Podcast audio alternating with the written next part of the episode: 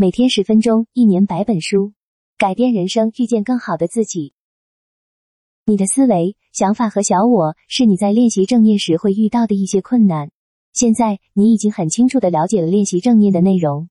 现在让我们看看一些最常见的绊脚石以及如何克服它们。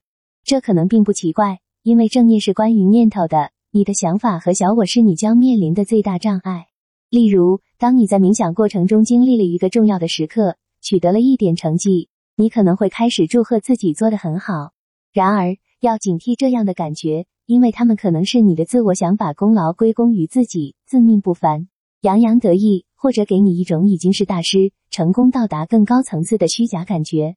如果发生这种情况，你觉得关于我或自我正在掌舵，试着问自己到底应该到达哪里，或者你是否把正念作为到达某一个地方的工具。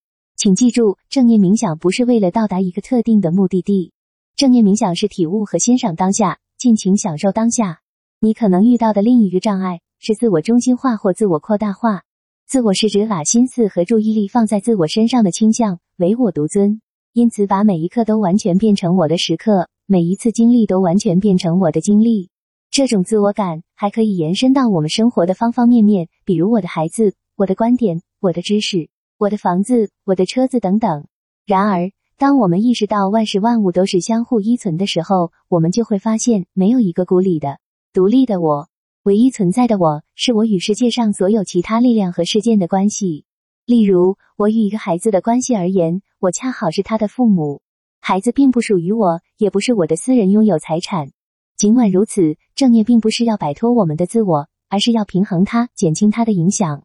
当我们看到事情的本质，理解一切都有联系，并在不断变化的过程中，最终我们学会不以个人为中心，因为离开这个世界而独立存在的我是不存在的。正念就是要达到这个平衡，不抛弃当下的自己，也不迷失在自我当中。每天十分钟，一年百本书，改变人生，遇见更好的自己。